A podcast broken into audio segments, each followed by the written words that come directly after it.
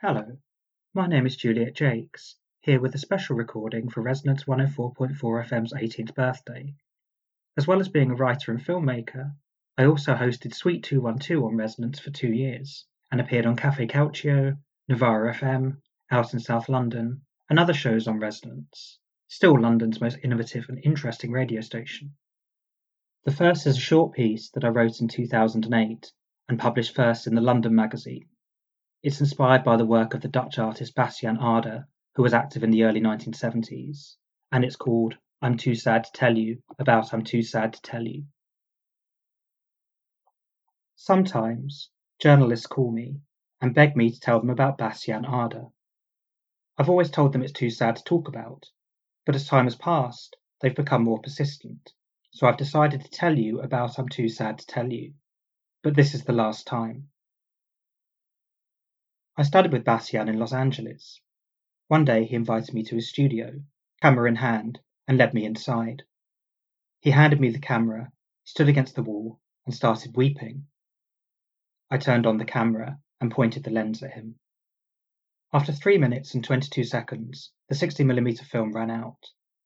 Immediately, the tears stopped, the last one leaving his cheek the moment the camera stopped rolling. I put the cap back on the lens and turned to leave. He tapped me on the shoulder, led me to a cafe, brought me a cup of coffee, and sat down. Did you walk here? he asked. I nodded. You saw anti war protesters everywhere, yes? I nodded again. Why? he asked. Well, they believe America has no right to be in Vietnam, I replied, and they're angry about the senseless loss of life. Oh, you've read the papers, said Bastiaan. They've misunderstood, perhaps deliberately. The war stimulates their anger, yes, but it doesn't generate it. Intellectually, the protesters think the war is wrong, but their protest provides an outlet for emotions that they aren't allowed to express. The fundamental emotion is sadness, the most painful feeling and the hardest to comprehend. People feel angry because they can't express their sadness. The way society shuns those who make it explicit means they have to repress it, and it becomes anger. So why isn't everyone out protesting? I asked because people act on their anger in different ways. Some people protest against wars, others make them. Some don't express the anger at all. They feel they're not allowed to express anger any more than sadness, and they become depressed. That's why we've made this film. Won't it make people more depressed? No, replied Bastiaan. It will make people reconnect with the raw emotion they repressed as they became adults and force them to confront it. Why not challenge them with happiness? I said. The happiness we all felt in our childhoods. The happiness we claim to remember from our childhoods, he replied. I think that before people can even contemplate happiness, they have to understand their sadness. People will say the film is too much for them. They will become ready, Bastiaan replied. You think you're Christ, I'm not dying for anyone, declared Bastiaan. I just make films. How will people know you're not faking it? Bastiaan stood, without looking at me, took his camera, and left. I didn't call him. I heard nothing from him for several years, until I heard that I'm Too Sad to Tell You was screening in Los Angeles. Bastiaan's handwritten title flashed silently across the frame. Then, for the next three minutes and 22 seconds, his head rolled in genuine anguish, tears streaming down his cheeks. I felt a tap on my shoulder. You're crying, said Bastiaan. You made me, I replied. My next work will make you happy, he said. Come to my studio tomorrow. His door was open when I arrived. You inspired this, said Bastiaan, as I cast my eyes upon the boat that dominated the tiny studio. This is the ocean wave. It's the only tangible part of my next project, In Search of the Miraculous. You think it's very small. It is, only 13 feet. But when I sail from Massachusetts to Falmouth in England, it'll become the smallest craft ever to cross the Atlantic. That's insane, I told him. The project will hopefully contain elements of what some consider insanity, Bastiaan replied. The mental voyage is far more important than the physical one. Amidst the calmness of the ocean, without any distractions, my mind shall be focused purely on attacking the roots of human sadness until it can only collapse and give way to pure happiness. How do you propose to do that? I asked.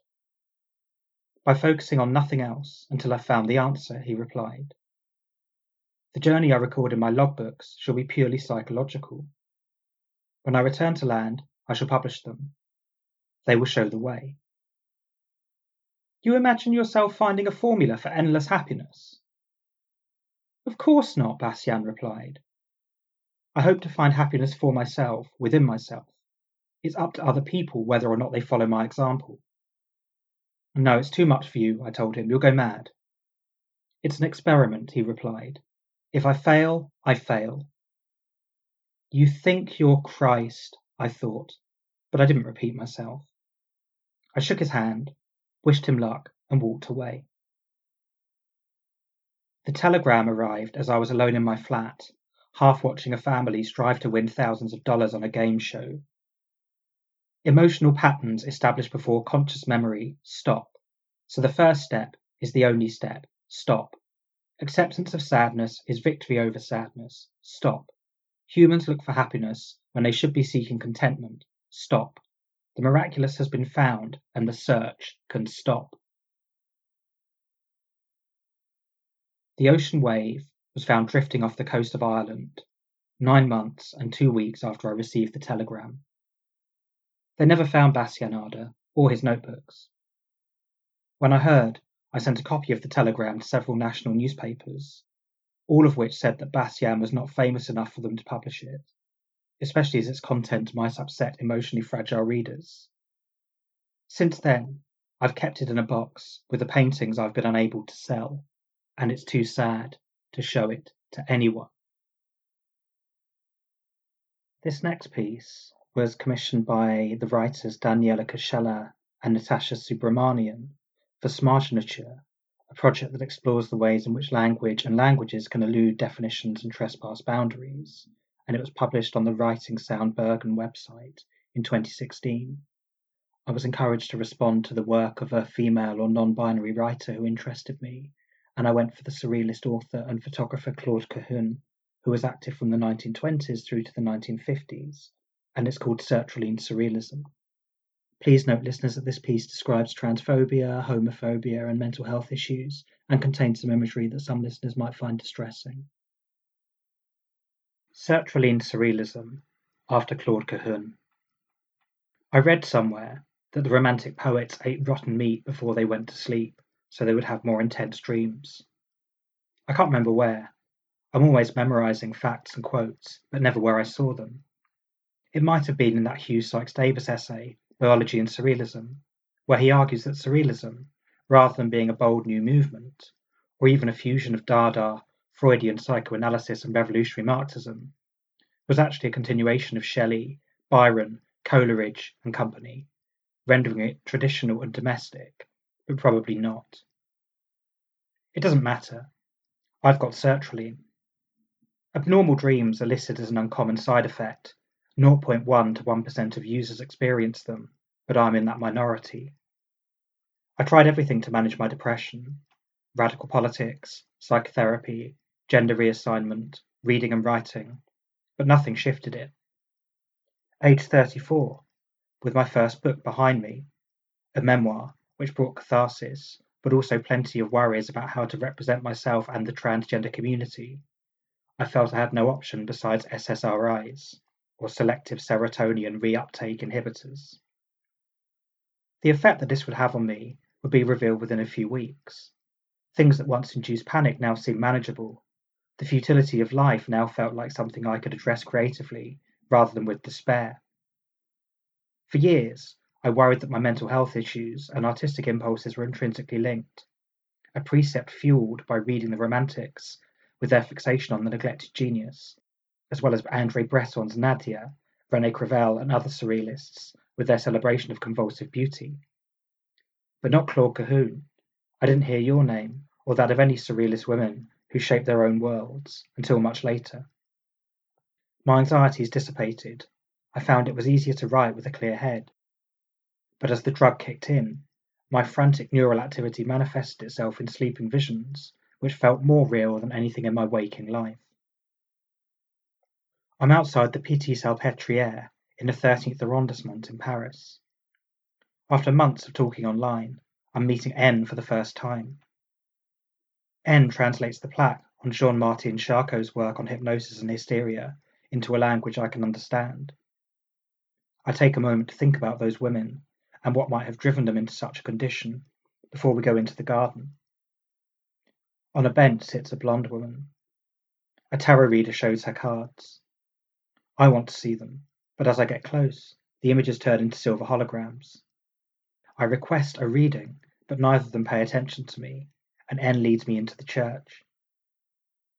I look for Charcot, but he cannot be found. Hysterical women line the pews, laughing spasmodically as N and I walk up the aisle in matching outfits, white shirts with black ties, and long, white lace skirts with petticoats. As we reach the altar and pose for some photographs, they kneel. The statues of saints tell them to demand a cure from N and me. The congregation stand and march towards us. N and I race through a park to a network of abandoned tunnels beneath the hospital. I read the graffiti, Front National slogans and anti-fascist stickers, before we come out by a derelict building, its windows smashed. We enter through a red door, with Joyeux Noel daubed across it in white paint, and step into the corridor. We see Michelangelo's creation of Adam, but God has breasts and a penis. She touches a naked woman, maybe Adam, with his fingertip. They're surrounded by faces that look familiar, but I don't recognize. Maybe they're Antonin Artaud, Andre Breton, Benjamin Péret, Philippe Soupault, and other notable surrealist writers. It's dated the 3rd of October 1999, the day I turned 18, but it looks like the building was disused long before the end of the 20th century. Didn't Claude Cahun write that the year 2000 would be the end of the world? I remember the millennium bug, which passed without incident, and the apocalyptic events in New York 21 months later, and all that came after that. Next, we see two dining rooms. The one on the left is painted white, its walls bare, its windows barred. This must have been for the patients. The right hand room is mustard yellow, with Klimt and Courbet on display, the window looking at the park and the hospital in the distance. Both rooms are set for Christmas dinner, with fine china and cutlery on pristine tablecloths, crackers and tinsel, but there's no one in sight. Unnerved, we return to the corridor. The mural has vanished. Only the date remains 18th of July 2012, the day of my sex reassignment surgery. A stern man with white hair and thick eyebrows grabbed me. You do not fit, he says. Neuter is the only gender that always suits me, I reply, before N asks, I thought you preferred she and her. Before I can respond, the man lunges at N. I grab for N's hand and watch as my companion vanishes into thin air.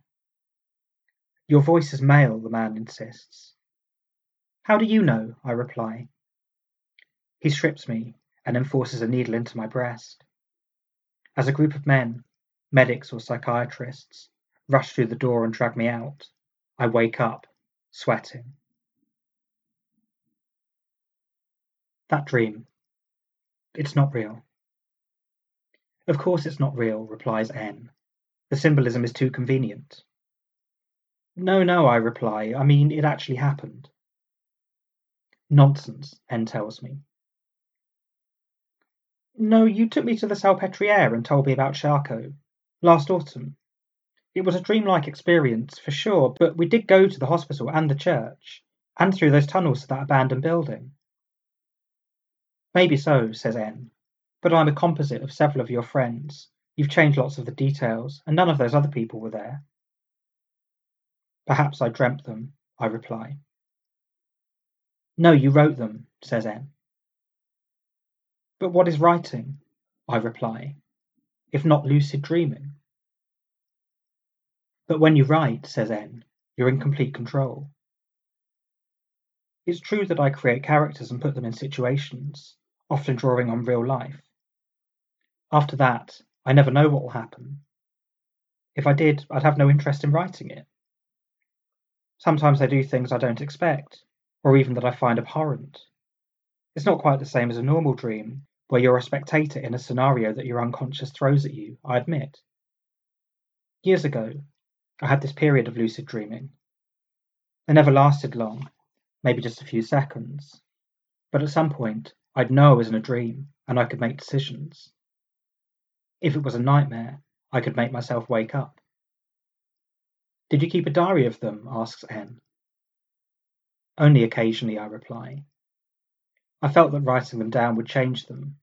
I might misremember or embellish them, or even begin to influence them in advance. Did you enjoy them? Yes, I reply. My job at the time was unbearably dull, so it was the best form of escapism. I was always bored easily, even as a child, especially as a child, trying to make mundane suburbia more captivating. Anything that created its own world interested me video games, music, movies, novels. Everything I consumed formed sediment in my mind, and it became impossible to tell which became cornerstones of my consciousness and which didn't. I knew that Dada and Surrealism, Futurism, transgender theory, and lived experience were important to me, while Romanticism, Rationalism, and religion were not. But none of them transformed my days into anything transcendent, or raised my dreams above reflections of my anxiety and frustration. Gradually, I realised that being a neglected artist or convulsive beauty was not what I'd been sold. The numerous rejections may not have been because I was ahead of my time, but simply because I wasn't good enough. Being desirable to men who were attracted to trans women usually resulted in objectification or molestation. Before I turned 30, it worn me down so much that I asked my GP for antidepressants, and I left with a prescription of 20 milligrams of citalopram a day. The suicidal thoughts lifted, as did the initial headaches and nausea. But I lost my appetite and often felt exhausted, and was terrified of sleeping as I had such awful nightmares. Old friends who had alienated with my refusal to tolerate anything I thought mediocre returned to reproach me. Victorian ailments, hysteria, elephantiasis, public humiliation at the hands of a mistress. On waking, I reoriented myself, but when sleeping, lines between dream and reality became indistinguishable. This, however, was not what I'd intended. I came off the medication, my appetite returned, I had more energy, and my dreams calmed down. I decided to try again to manage my depression through my material world. But eventually, this cycle turned me back to the pharmaceutical. This time, maybe, the side effects have been manageable, or perhaps, five years older, I'm willing to accept more side effects if I feel an overall improvement. Staying sane is a lifetime's work. I knew your name, Claude, but I hadn't read disavowals or cancelled confessions when I was documenting my gender reassignment, first for a newspaper, then as a memoir. If I had, maybe I would have seen parallels between your declaration that neuter is the only gender that always suits me and my conclusion to my Guardian series that there are as many gender identities as there are people, all unique, all constantly being explored in conscious and unconscious ways. My articles were fragments, although they had to be realist, transparent like a window pane, written against myself and the literature I loved.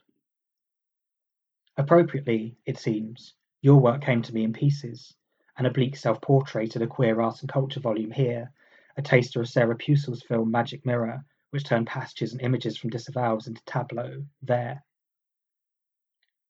I finally encountered your work in its fractured whole when a friend from Jersey, who identified with your subversion of the local Nazi occupation, curated an exhibition of your photos with Magic Mirror and asked me to speak about your writing.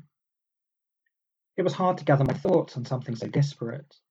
I admired that you could write for yourself and not bend your style into something sellable, even if your literary family background gave you all the intellectual and financial support that one could ever need. But what of that book that you assembled over nearly a decade and finally published in May 1930 in an edition of 500 copies, not translated into English until 2007, long after that point in my life when I most needed it? I found 10 sections, fronted by photo collages that reminded me of Hannah Höch, a mixture of self portraits, familiar looking faces, perhaps Breton and his friends, disconnected bits of women's bodies, and my favourite, the chessboard under an ominous shadow that reminded me of Dada, Duchamp, Rrose Sélavy. Most of them were titled with acronyms, private jokes decipherable only to you, but one stood out. Myself, brackets, for want of anything better. Then, instantly, you turn towards and away from yourself, cloaking yourself in metaphorical prose poetry, opting out of that autobiographical pact by giving false impressions before asking, express oneself, humiliate oneself? Yes, but for the right reason. But what are the right reasons? Is it the narcissism, the non cooperation with God and passive resistance that you wrote about so nakedly, Lacanian before Lacan? The need to record one's existence or subjectivity before leaving the stage? Was it a realization that the personal is political, avant la lettre, and that documenting your games with gender and identity might inspire others to make themselves into works of art?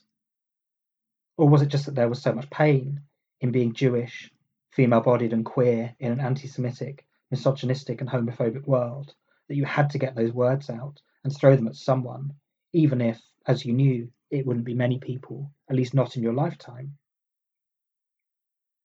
Trample on this, this flesh of my flesh, you wrote.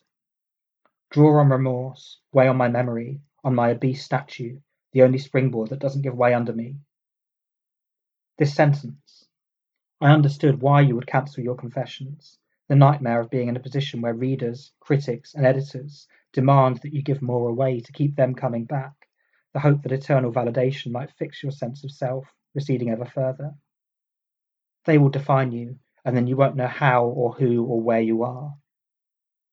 Nonetheless, I don't regret putting my life on the page, and I don't get the sense that you did either. Even if you weren't quite a part of the surrealist group that so intrigued me, Claude, and given how hostile they were to anything besides heterosexuality, and how women were rarely more than obscure objects of desire for them, I can understand why. Your writing and self portraits felt so phantasmagorical and so resonant that I hope we might meet in the very eye of night. I'm back at school in Surrey. I have this dream all the time, and it's always unbearable. I don't want to be here, and I don't need to do my GCSEs again. Nonetheless, I walk through the gate, past the bike shed and the basketball court, past the playground, where I spent every lunchtime kicking a tennis ball around in my itchy trousers. I stare up at the five story tower block and then wonder why I keep coming here when I could just bunk the train to Brighton and. I enter by the English rooms and go past the library. There's a sign Artist Salon. Anyone seen going in there will get their heads kicked in, I think, and then decide that I'm sick of having my life choices dictated by a small gang of bullies, and nervously enter. Behind the door, there's a beach, and it's night time. I look up at the stars and then two small men climbing into sailboats. The boat on the left has no name. The one on the right, smaller, has an inscription reading Ocean Wave. They set off. I wade into the water to try and stop them, but a voice stops me, telling me to let them complete their own legends. I turn. It's a person sat alone, in a checkered shirt with a shaved head. As I watch the men drift over the horizon, oblivious to each other, the sea turns into a mirror, and we stare at our own reflections. Neither of us recognize we male or female. Hi, I'm Claude, says the figure. I'm your careers officer. Nice to meet you. What do you want to do after you leave school? Become a woman, I reply. No, I mean for work, says Claude. Oh, I don't know. Well, I want to be a writer, but Everyone keeps telling me to forget about it and get a proper job. I write, says Claude. I just don't obsess about being famous for it. Lucky you, I reply. You said you wanted to become a woman, Claude tells me. Write about that. I'm not sure, I reply. Claude pulls out some tarot cards. I imagine these will confirm whether or not I'll reach my goal, but once again, I can't see what's printed on them. Claude grins. and returns them to a shirt pocket. I look at Claude, frustrated. It would be boring to write about something if you knew what was going to happen, Claude tells me. I shrug. The destination never matters. It's the journey. Write about the clothes you wear, the labels you give yourself, the sex you have with people of many genders or of no gender. Write about your mutilated victories and your brave defeats. Write about the dreams you have and the body you inhabit in them. Write because you want to and because you have to, not because of what you think it might bring to you.